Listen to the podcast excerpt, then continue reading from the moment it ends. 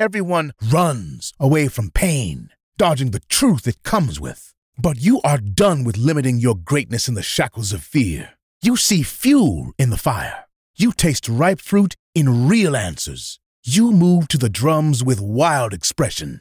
Enter From Pain to Gain, the podcast about identifying pain so you can ultimately gain health and wealth. Because without identifying a mountain, how can you climb it? Here's your host, Ivan Alpha. Welcome back to From Pain to Gain. I am Ivan. This is my good friend. What have we known each other like four or five years now, JP? Yes, it's been a minute. Yep, I think we met at a networking event. Yeah. And the awesome thing about it too, we, we talked for what, two minutes? and you're like, I'm out. I'm gonna go to another networking event. you're a hustle mode type guy. And yeah, I think it was, it was pre-COVID. Yeah. Yeah, yeah, pre-COVID. And out of those two minutes, we became best friends, really. And and we had that lunch or whatever days after or whatever we met up at. And it's just amazing because I guess I'll just throw that as a tip in there, right? As a if you want to get to real estate, you could make make an amazing relationship in two minutes flat. So JP, could you describe the amazing person you are? Sure, sure. So um, as as Ivan alluded to, uh, I got my start in real estate so I had humble beginnings growing up and um, follow, I guess, the, the social norms of what you're supposed to do. You know, um, go to school, get good grades, get a job. So I tried that, but just realized it wasn't for me early on in my 20s. And so I worked diligently in my spare time to make myself wealthy through real estate to the point where my passive income from my rental properties rivaled my paycheck. So I said goodbye to nine to five, moved to Atlanta, uh, started a blog on YouTube, which ended up turning into a business, and uh, avid networker, and met Ivan as a result. We've been cool ever since, and um, now I just pretty much operate an online business. Awesome, man. Do you want to refer people to your online business? Uh, want to mention? Uh, sure, sure. You can check us out on YouTube.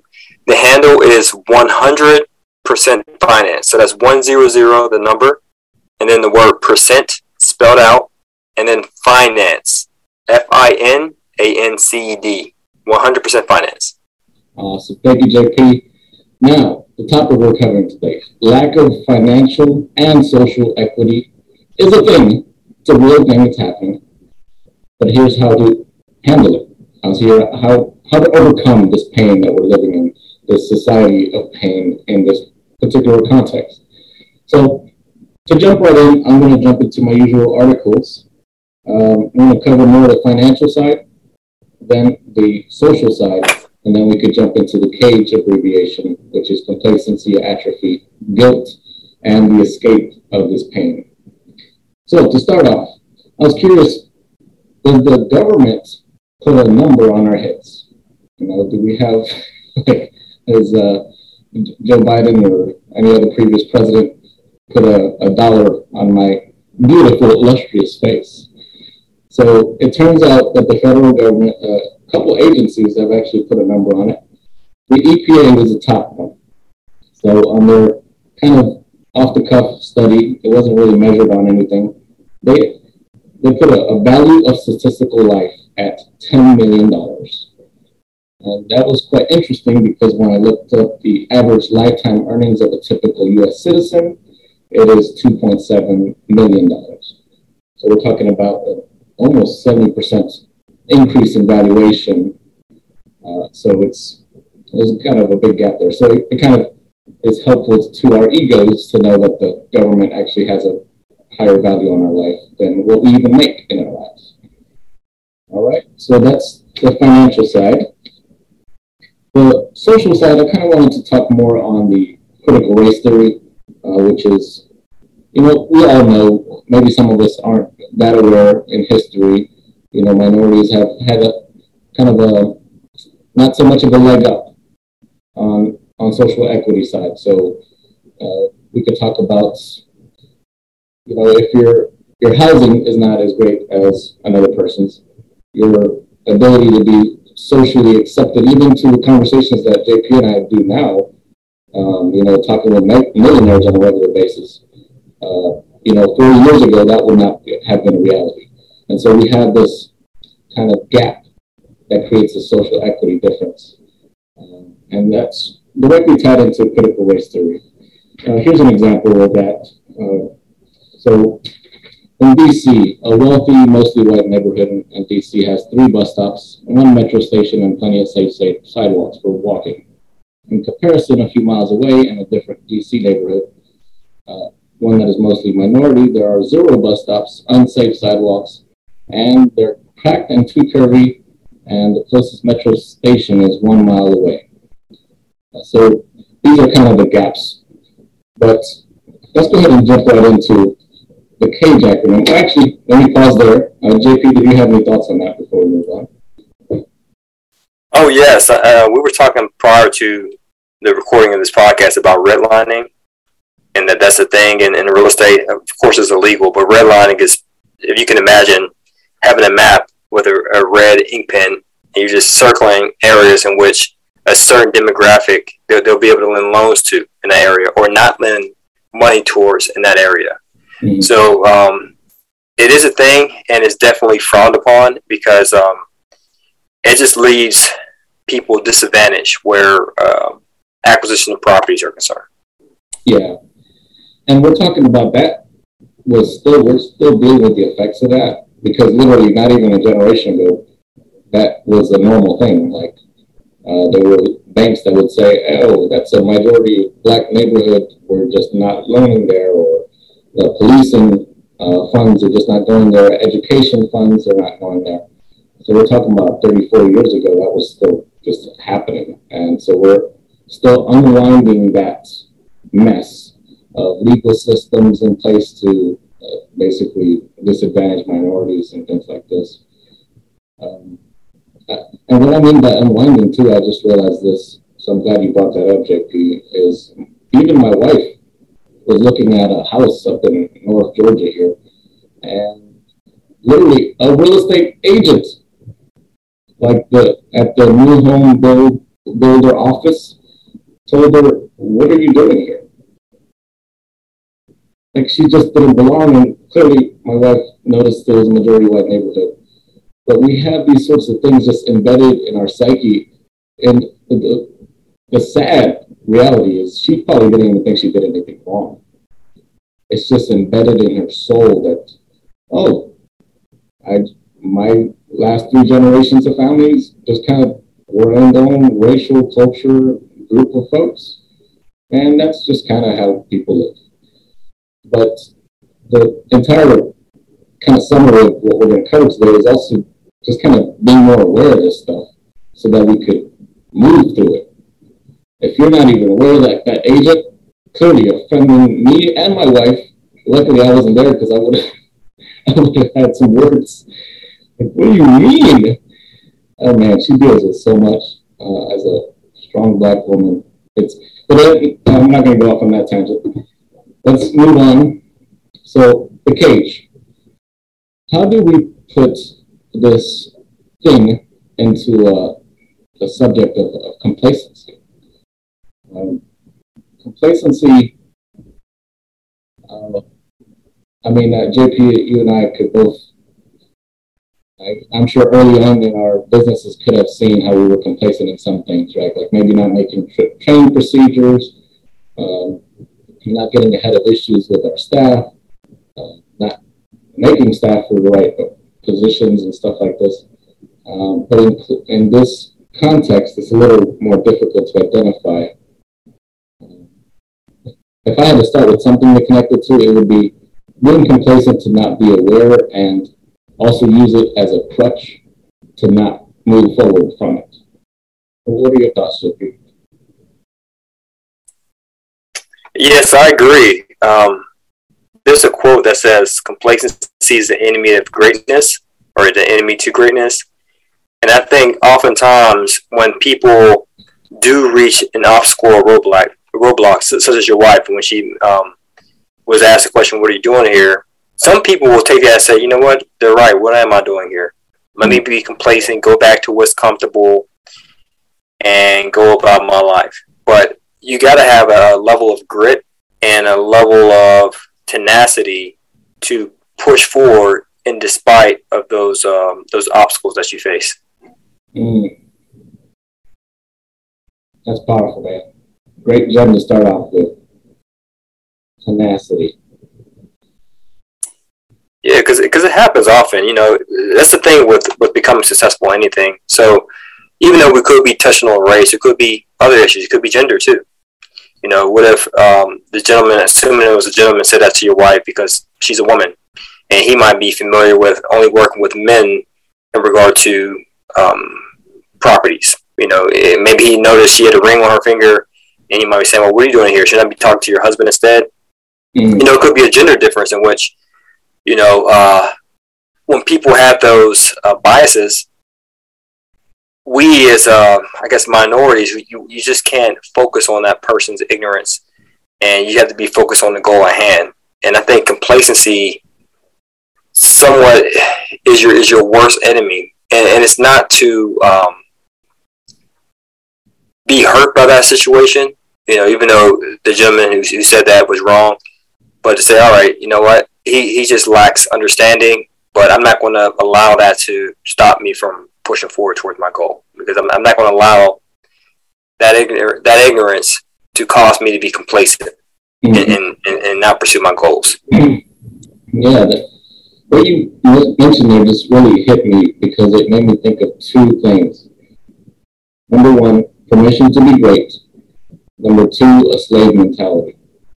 They're kind of intertwined, but the permission to be great, I could definitely relate to immediately.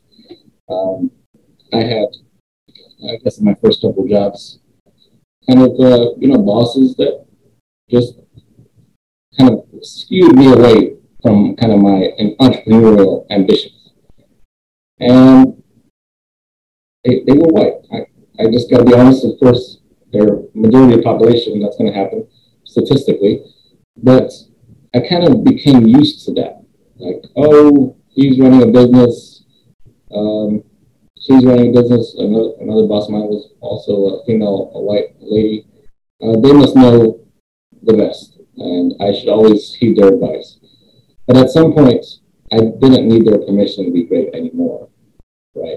It was a kind of embedded in my psyche that, oh, they must know everything to do right. And it was nothing on them.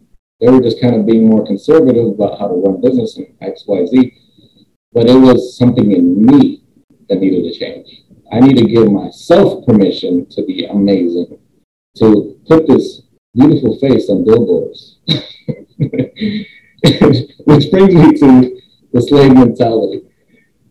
My wife brought this up to me a couple years ago as to uh, she she's seen this uh, unfortunately in, in, her friends sometimes growing up, and uh, it's, it's the thing is, genetically, right, we probably have some memories stuck in there that we need, you know, somebody to give us orders. We need uh, to wait, um, or severe consequences would happen. And that's what kind of ties into that. Um, so when you're, you're talking about something that genetically predisposed to being terrified of serious consequences, um, forget about even just slavery. We're, we're talking about right the 20s, 30s recession.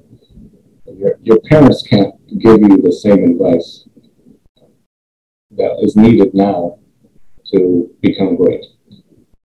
Do you want to add to any of that, JP? Yes, I do agree with you, uh, especially where the mindset is concerned. So yes, you can be genetically predisposed, but also it could just be uh, social constructs or the social norm, mm-hmm. especially um, growing up in in America, where um, the school system pretty much educates you on how to be an employee, to uh, not think outside the box, don't color outside the lines. Make sure you adhere to your teachers. You know, you follow orders. You sit in your seat. You do what's told. You study to get the right answers. Don't you dare make a mistake. Don't you dare collaborate with others. That's called cheating. So I think as a result, that that pretty much uh, molds us to be ideal employees. So when you come to that situation where you're starting having thoughts about becoming an entrepreneur and you run this by your employers, yeah, it makes sense that they will talk you out of it because you might have been a really great team member, and they want to keep you on the on the team as long as possible. So they don't want you to go away and do your own thing because they might have their own selfish ambitions, you know, mm-hmm. where your where your uh, livelihood is concerned, and not necessarily putting your wants ahead of theirs or your career path ahead of theirs. That's true, man. And we didn't even touch on like critical thinking skills. That's that desperately is needed in our education system, which is lacking. True. And that directly ties into financial losses, right? So if you're trained to be an employee, you're going to be like, oh, I have to start at McDonald's. Here's the thing though, there's folks that start off at a hundred grand a year that I know that just had a good kind of structural system in their brain.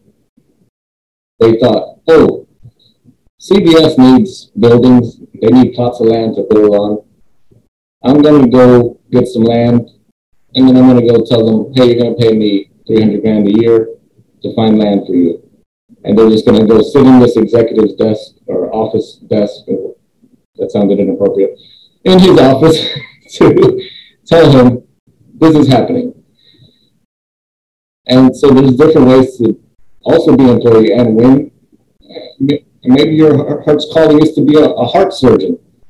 There's nothing wrong with that.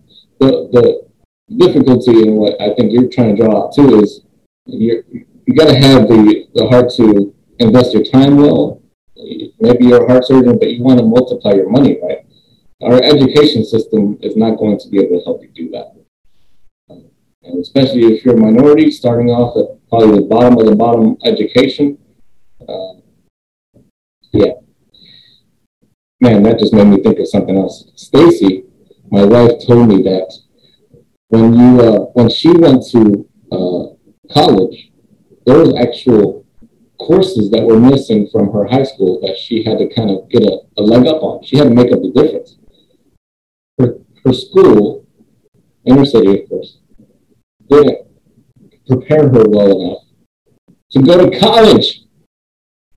That's ridiculous. So that we're not even talking about 34 years ago now. We're talking about you know, what five, ten maybe.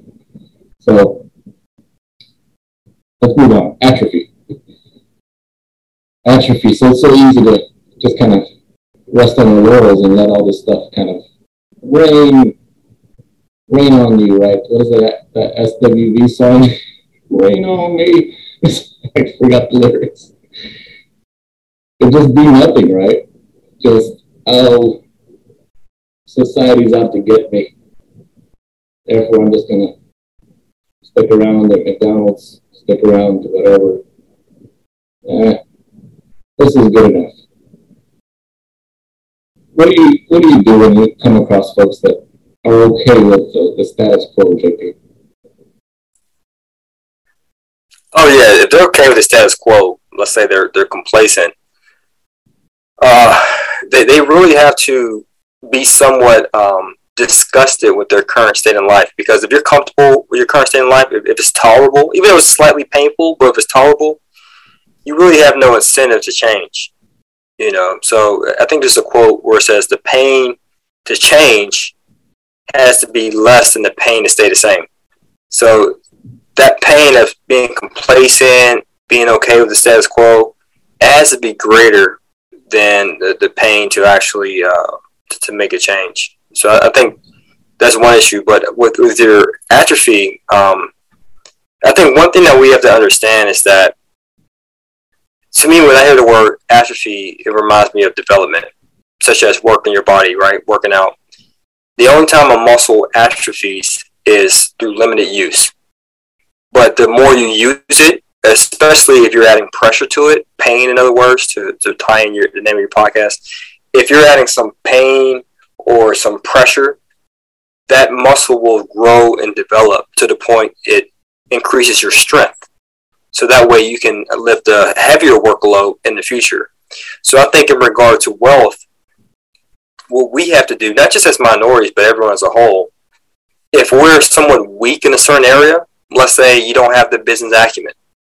Let's say you don't know about financing, or let's say you don't know about the step by step process of how to start a business or invest in real estate. Whatever it is that you want to pursue financially, if you realize you have a weakness, instead of pointing a finger at somebody else and saying that, oh, the reason why I'm weak is because this institution didn't train me properly or this person didn't give me a handout, to me, it, it removes my power because it's, it's, it's me subconsciously saying that my success is dependent upon this other construct, this other institution, or this other person, which I, I disagree with. My success is based upon my actions.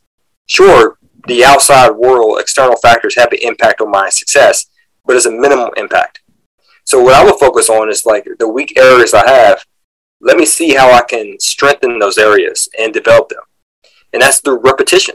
So if I want my biceps to grow larger, I have to repetitiously work on that muscle. Sure, it can be painful. Sure, there may be times I don't want to wake up early and go to the gym. Sore, my, my muscles can be sore. I don't want to overwork them, but I have to make sure I, I exercise diligence as, as well as have a high degree of self discipline and self control to grow that muscle. And I think that's what we're lacking. We, we think that it should be handed to us on a silver platter success. And, and to me, that's, that's not how it is. We have to go out there and get it. If our school system didn't teach us this, like you said, your wife had to do, she had to go out there and seek that information. And that's what we have to do so that way we don't fall victim to atrophy. Yeah. People think success is like but it's more like You're right. And the, the, other point to that is the more you allow this kind of thinking of blaming others or being in passivity, the more it's uh, going to be harder to pull out of it. Right? Um, it's not. It's like, and, and it'll be a perpetual pain too. So it's like a, a rubber band. You're pulling, with no results, but beginning to pain. So you're right. Towards the beginning, you said the pain has to be greater, the disgust has to be greater than the gain uh, or the, the, current pain uh, to move on to, to whatever you need to do next. So, man, that, that was powerful right there by itself. So yeah, so you're cool with a ramen noodle diet you know, all, all, hey, the more power to you. You like eating the top ramen, top ramen, that's perfectly fine. But it has to come to a point where you're like, I'm sick and tired of this. You just want to just throw that stuff in the trash so you can have filet mignon or whatever floats your boat. You, you have to get to the point where you can no longer tolerate this complacent lifestyle. Yeah. You know, it's funny. The ramen inventor, he was uh, born in Japan, and he just thought of, oh, my fellow countrymen coming out of World War II are starving and they're, you know, dying from starvation. So I got to fix this and I got to make it really cheap. And so he decided that development process, which I'm sure took years, to make a dollar or less, probably five cents per, right. per cup uh, to get to that took a lot of pain. Took I'm sure a lot of questioning. Like his wife was probably telling him, telling him, "What? What? Five cents a cup? You need to get up out of here. we have we have uh, mouths to feed at home." But he did it. And what a, a great success story right out of, out of that. So that also ties into the guilt part and you mentioned this a little earlier on too, of you gotta have the disgust, you gotta have guilt. It's a part of it's a healthy part of life. If you don't have guilt about anything, you, you just literally can't move on. You're just like, oh, everything is fine and dandy in the world. Everything is fine and dandy in my life. Meanwhile, every night you go in the closet and cry to yourself, right? And that's the thing too, we don't even cry anymore. That's not allowed. So guilt. How do we have appropriate guilt over this? Um, I think it's uh, healthy to protest. I think it's okay, but to loot and stuff, that's not really effective. I think it's more effective to join in political ranks and, you know, become a senator, mayor, whatever it may be, to address kind of the more critical race theory, kind of the more gentrification, societal issues at, at scale through the government. But statistically, even Mark Cuban said this, the government is wildly ineffective at doing things at scale. They, even for affordable housing, like I was about to use government subsidies and, and things like this, but the bureaucracy, the paperwork to get through their system, I was just like, you know what? I know how to do this with the foundational investment principles. I'm not doing that. Um, so, so, what's another form of guilt to have about this matter, JP? Uh, good question. I would say some people um, may have the mindset or the belief that becoming successful financially is wrong because it, it boils down to a language. So, for instance, when people, when someone's extremely wealthy or rich, they say they're filthy rich.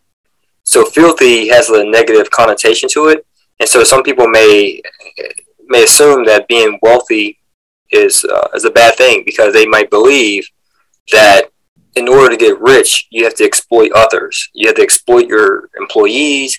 You have to take advantage over your customers. You have to be some sort of a scam artist. So you got to do um, criminal activity to get wealthy. And they're thinking, if I do those things to get wealthy, then I'm going to have a lot of guilt as a result.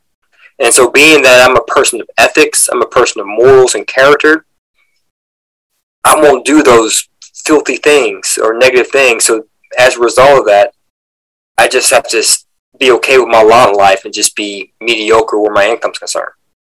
So I think what people have is just a lot of false beliefs in their heart, in their in their uh, subconscious mind, and they they tell themselves that oh, if I do these things to get wealthy, then I'm gonna be guilty myself, and and I, I can't do that. I, I can't. I don't want to be. I don't want this guilt to weigh heavily on my heart. I don't want to mistreat someone else to gain a dollar. And none of those things are true, right? Some of the most successful business people out there, some of the most successful wealthy people out there, they're philanthropists. They're, they're, they're very charitable. These are the people who build hospitals. You know, if you drive down, you see a person's name on a library or on a museum or on a hospital, it's because these people donated, who knows, thousands or millions of dollars to these institutions. These people are ex- extremely giving. Mm-hmm right? So it, it and it, they don't feel guilt; they actually feel elated when they do give. So I just think that if you do feel guilty about becoming wealthy, you have to look inward to see why that is, and really start rewiring the things your subconscious mind, so that you don't have that guilt when you start pursuing your, your dreams to uh, to gain financial success. Yeah, I think another aspect to this could be your inner circle, friends and family to make you feel like it's you know wrong to make lots of money. Right, right. Or they feel guilty if they ask you for some money, you say no, and oh, which you ain't looking out, man. Come on, bro. You know why are you looking out, trying to help a brother out? And you shouldn't have to feel guilty either because you can share the same knowledge that you have with them to help build them up. Because the first thing is the education, is the mindset. You know, like they say, it's better to teach a man how to fish than to give him a fish. So mm-hmm. don't don't let them make you feel guilty because you're trying to teach them to fish instead of just giving them a fish. Why'd you say teach a man? You trying to be sexist, JP? okay, all right. So how about a creature? so anyone who's trying to get a fish, whether it's a man, a woman, a, a dog, teach them yeah, organism. organism. All right. all right. So we got I think we got through guilt, but we covered most of the financial and societal aspects of guilt. Um, I, I think that the societal aspect could be uh, also enwrapped, or yeah, I think enwrapped is a word, and having empathy for our fellow brothers and sisters. So it kind of hurts me when I see somebody say, "Oh, these protesters are messing everything up," or why is XYZ doing this to try to uh, build publicity for their civil rights organization? And I'm just like, dude, we need the kitchen sink and everything at this. I, I personally have attended rallies against KKK, you know, celebrating their whatever anniversary at Stone Mountain, Georgia. And, you know, the more people we have supporting the advancement of society and our unity, the better we will be. The, thing is, our, our companies, our big corporations now, they're not, you know, brave. We're not the home of the brave as of late. You know, we have, not to disrespect Elon Musk, you know, he's South African, but we, we haven't seen an American do something amazing since probably, what, Bill Gates or something. Uh, so we gotta, as a society, decide, hey, for us to move forward together, we gotta care about our own people, but also immigrants moving here, so that we can have more Elon Musk's sending space rockets and stuff out. Because NASA itself hasn't even set it in probably a decade. So there was one last point I wanted to that you touched on, but it, it just left my head, JP. I'm gonna blame it on you. in terms of guilt. Um, now, you, now you're trying to put the guilt on me now, huh?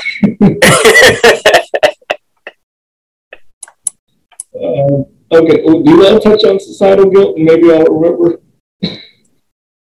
Uh, no, I, actually, I don't know where you were going with that, with the societal guilt. Okay. Like the ability to look back at our country's history and grieve. That's kind of where I'm kind of go to it. Like it's a healthy thing to grieve about it, as opposed to sweep it under the rug, pull it out of our history books, like the critical race theory kind of agenda is doing. Um, just kind of, uh, well, if I don't look at it, if I just have tunnel vision, everything will be fine.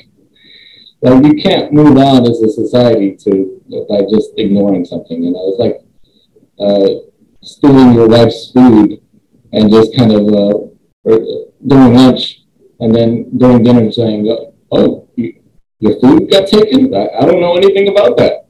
Good luck figuring that out. yeah, it's, it's similar to credit repair. I know I was like that where I didn't want to take a look at it. You know, like you said, tunnel vision. You know, well, how can I, how can I buy real estate and get mortgages with my bad credit?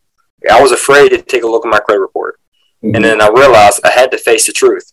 I got to take a look at it. So to your point, yeah, you got to face the truth. You got to see the truth in in our history, and come to peace with it or, or get a better understanding of it and then progress forward to see uh, how even with those disadvantages how can you still make your disadvantages your advantage your advantage mm-hmm. indeed to wrap up this good part i just remembered you know and during the george floyd thing there was a maybe a whole week of like 70 plus year old white uh, people. Probably came out in droves from retirement homes. And they just held the sign and like every corner, just about every major intersection of downtown Atlanta. And they just sat there and just were waving at people, some were standing. And I was like, whoa, the generation from two generations ago, like really old people, old white people, are more aware than people in my own age group. And they're wanting to have empathy and grieve with us. And so that was really powerful to me. So I want to high five all of them virtually. Thank you. so let's move on to the escape. How do we escape this financial and societal like gaps, equity gaps? I think uh, it largely has to do with deciding to start businesses or invest well, because uh, especially for, like, we all know this, black people have a 400 year, you know, leg down. So they got to kind of get a heads up on that by buying more properties, buying, investing well, investing better.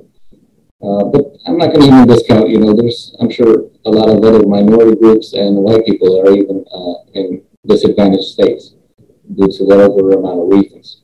So it has to we have to collectively decide as home of the brave to move on, to have empathy, to grieve, but to move on. And that's kind of my kind of escape plan suggestion What's yours, JP? Uh, sure, those are good points. Uh, I will add that to escape your current lot in life, let's say you're um, not satisfied where you're at and you're, you're tired of being complacent, I would say to, to incorporate that, that last letter in the acronym escape would be to um, how can I say it? Well, I watched this YouTube video and I forgot the guy's name. Otherwise, I'll give him credit. But he he was sharing about how we have to escape what we think uh, what wealth or society is. So let me explain this way. He was saying how people will say, "Well, I'm not going to talk white to get a job, or I'm not going to dress white when I become a business person." You know, I am who I am. I'm from this area, from this neighborhood, and so forth. So I'm not going to change who I am to increase my finances, you know, increase my income.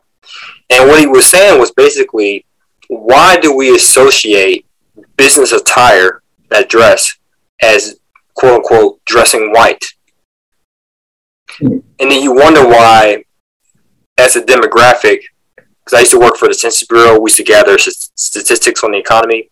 And one of the surveys I worked on was called SIP, Survey of Income and Program Participation. And we learned about people's income. And for our white counterparts, their average net worth was seventy thousand dollars, seventy k.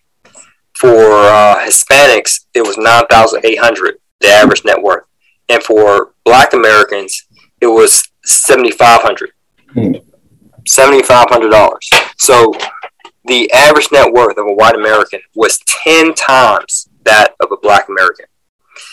And the reason I bring that stat up and tie it into this YouTuber guy who was talking is that we equate these things as being white, but white people as a demographic that tend to be more successful is because they do certain things. They communicate in a certain way, right? They don't call each other other derogatory terms and they dress a certain a certain way, and they speak a certain language without, um, you know, ebonics or so forth. They carry themselves in a certain way because that is the byproduct of success. And it's it, and we have to change that. We, we have to change our language and we have to change our appearance and not just thinking, well, I'm not going to change who I am because that means I'm not keeping it real. That means I'm being somebody else. I'm being phony. I'm being two faced. That's not the case. I remember my mom told me when I was a young man, a teenager, I want to get my first job. And uh, she was like, "You'll never get a job unless you do the following. You gotta get your hair cut." I had my hair all like twisted up, and you know, not saying nothing's against that. Don't get me wrong, nothing's against that. I'm not throwing shade, shade on anyone, but my mom was like, "Hey, what you gotta do is get a clean cut, and you're going into these job offers wearing baggy jeans, or you're wearing shorts, or whatever. Your shirt's not tucked in. You gotta get a button-down shirt with some slacks or khakis, tuck the shirt in, wear a belt, and wear some decent shoes, no sneakers. She was like, you, you dress that way, I guarantee you'll get a job. And my friends and I were all like applying for jobs at the same time. We were all 15, 16 years old. And I was the first one to get a job. I got hired on the spot. I was working that same day directly after the interview because of my appearance. And I think that's what we have to we have to change. We have to escape what we think success is. And we, we correlate, oh, I have to change who I am uh, physically as well as verbally how I speak to get wealth. And I think I'll be a sellout if I do. No, that's not the case. If you want to get to that next level in life, there's sacrifice. That's like one of my mottos. For every new level of success requires a new level of sacrifice. And so if you have to sacrifice your vernacular, if you have to sacrifice your dress, your appearance, if you have to sacrifice even some of your associations to people you hang around who are talking about things that do not equate to wealth, you have to make those short term or even long term sacrifices to get to the next level. Totally agree, brother. Makes me think of a situation where it wasn't even necessarily a white person, but uh, this guy I knew, a black guy, uh, ran multiple companies. Uh, we were hanging out at his house, you know, talking business, and uh, this guy walks in it's like a contractor referred him to do some work at this house for him. And the dude was all up in baggy clothes. And this friend of mine, he just let him have it. He's like, what the hell are you doing in my house? You don't show up like that in my house. I was like, whoa. and it's true. And people say, no, don't judge a book by its cover. Why do people say that? Because everyone does. Yeah. First impressions are important. I remember um, uh, I was with my a good friend of mine. Um, I was recording my audiobook. And uh, he had to he had pretty much had a studio in his backpack. He was, he's a music producer, but he has equipment in his backpack that he can set up shop anywhere as long as it's soundproof. So that's what we did actually. So we went to his brother's business. He was an insurance broker. He had several employees, had an office in, in College Park. So I, I um, arrived there in the parking lot and I see um, a Bentley outside. It's his brother's. So we go to record, and as we're done recording a chapter in my audiobook, my friend said, Hey man, have you ever rode in a foreign car before? And I said, No. He's like, Hey man, you should go ask my brother for a ride. I said, Man, I'm not trying to ask him for a ride, man. I don't care about all that stuff. You know, I'm gonna feel like no groupie. I'm just here because you just chose a location to record my, my audiobook. I'm not here to uh, take a joyride in your brother's car. He's like, man, just do it, man. Just just just experience it. So I go into his office. His name is Doug, and I was like, hey, what's up, Doug? He said, hey, what's going on? He's like, yeah, man, I was just talking to your brother, and uh, I was wondering if you can give me a ride around the block in your in your car. And he said, man, have a seat. I'm like, okay. So I sat down, and he goes to, you know, he has a big office. He goes to his liquor cabinet, and he just pours himself a glass. They even offer me one. Just pours himself a glass, sit, taking a sip. He's like, Juan, let me ask you something. He's like, you're in real estate, right? Yeah. You're, I hear you over there. You're recording an audiobook, right? Yeah. And you, you raise capital. You know, you want people to invest with you and all that stuff. Yeah. And you, you do public speaking too, right? Podcasts, all that stuff. I'm like, yeah. What's your point? He's like, my point is, why are you driving that piece of crap Mercedes Benz out there? I said, that's a piece of crap to you? He's like, yeah, why are you driving that crap? He's like, why are you dressing in a in a t-shirt and jeans? And I'm like, what does this have to do with me asking for a ride? you know what I'm saying? Like, where, where's your angle here? Where are you getting at? yeah, exactly. I'm like, huh? Like, this turned to a lecture. and so he, he's like, he's like, listen, man, when I was an insurance agent before I owned my own insurance company, I had to understand and learn and perfect every sales technique in the book. I mean, I had to think of every objection, every counter, rebuttal. I had to memorize it all to get a sale. I had to work day and night to get a sale. But now, when I pull up in my Aston Martin, again, he had a Bentley outside. He also has an Aston Martin. He has seven cars. He said, but now when I pull my Aston Martin, you think we're talking about the, the contract? He's like, no, we're talking about the Braves. He's like, oh yeah, sign here, by the way. and what basically was sharing with me is this. He said, in order to break, break through barriers and start playing a game where um, people that look like him didn't play, because there was, wasn't too many minorities who actually owned insurance companies. He was um, one of the few. He said, in order to break those barriers and play a game with, with other um, I guess white people. He said he had to look the part. He said he had to get what he's coined success factors.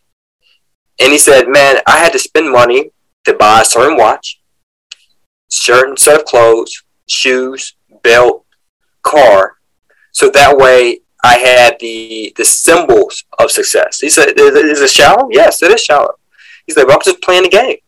He's like, so what I recommend you to do, Juan, says I am, listen to what you're saying and so forth, but will greatly help your career if you start changing the way you dress. You need to have a certain level, certain car, certain watch, certain belt, certain shoes, and this dude actually helped me uh, create a list of success symbols, as he called it, to incorporate into my my my wardrobe. And then once I started doing that, Ivan, it, it was crazy. I, I hosted an event, and we had so many people sign up for the event simply because myself and the team we dressed apart, and then we actually had people who were there attendees that said, "Hey, I know on YouTube you typically want a T-shirt and jeans, which is fine, but when I saw you guys dressed professionally at this event, I took you guys seriously, and as a result, I didn't even really care about." Well, what about this and what about that? He's like, man, where do I sign? Because you guys look the part. You guys look professional. Yeah. That's why you even got that parakeet on your shoulder, right? right. Same well, you got a trained parakeet now. The parakeet actually says sign here now. what? Sign here? Yeah, definitely true, man. I, I would just add to that, I would also say, you know, there's matters like you and I right now. We're having kind of a conversation. It's okay to be the shirt. They're like, you know, I'm about to raise twenty million dollars in, in, the coming weeks. I'm going to be dressed to to the part. So the different environments have that effect too. I don't think we're both saying when you get out of your your bed, you should be in the full tux, just ready to attack everybody. So that I think wraps up escape.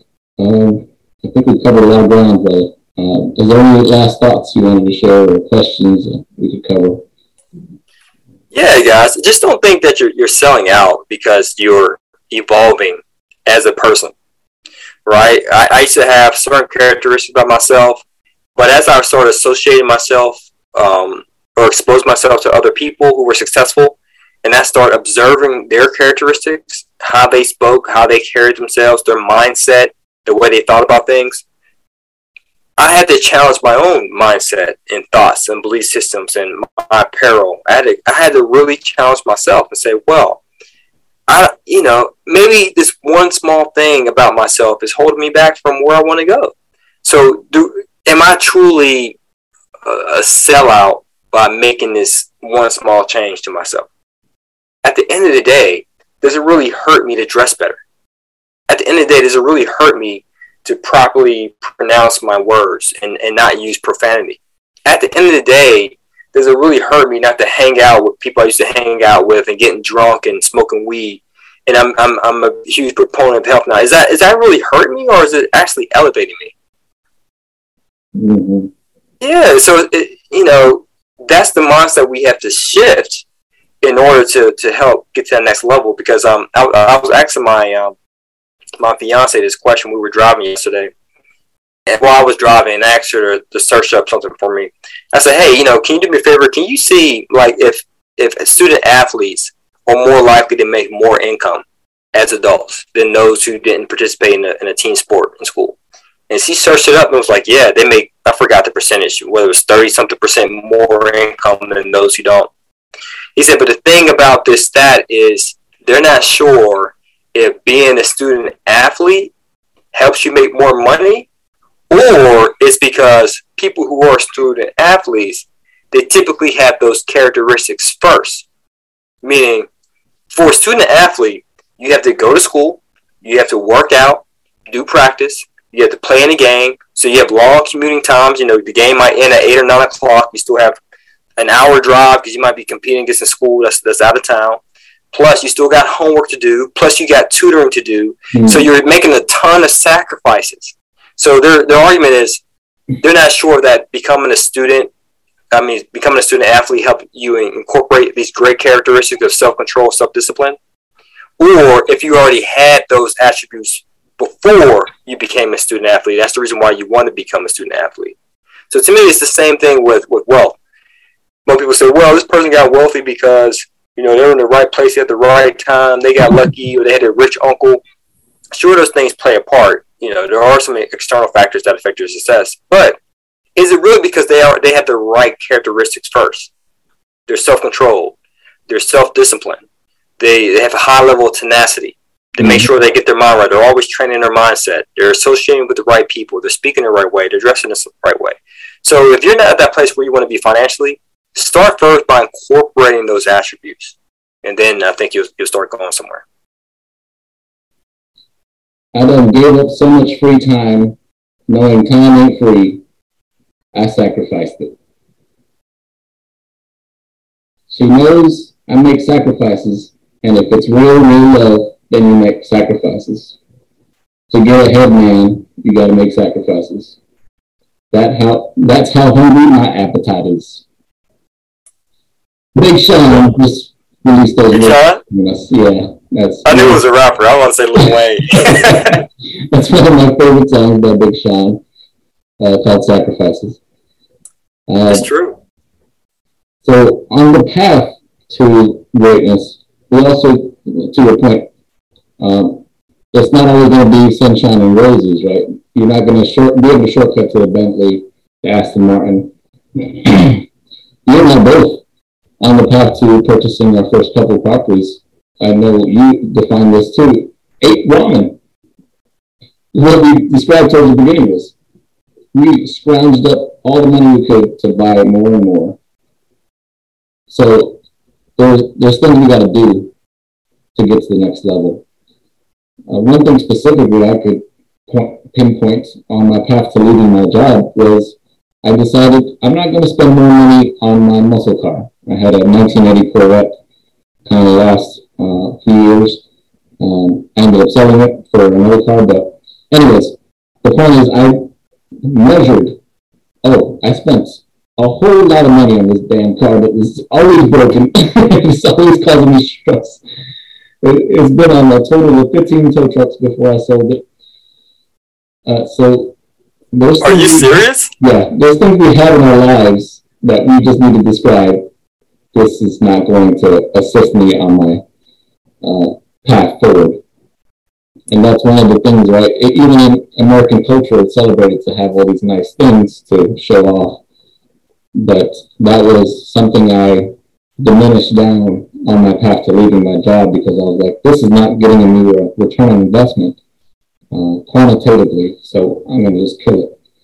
So I just stopped spending money on it uh, and bought more properties with the with the difference. All right, we just covered a lot. JP, I am forever grateful to you, man, because you could be doing a lot more other stuff. I know you have hundreds of clients, hundreds of students, so thank you for taking out this time to spend with me and whoever's watching. All 2.5 of those people, the, the 0.5 is a creature somewhere. you said 2.5, I was thinking 2.5 million, but you're talking about 2.5 people.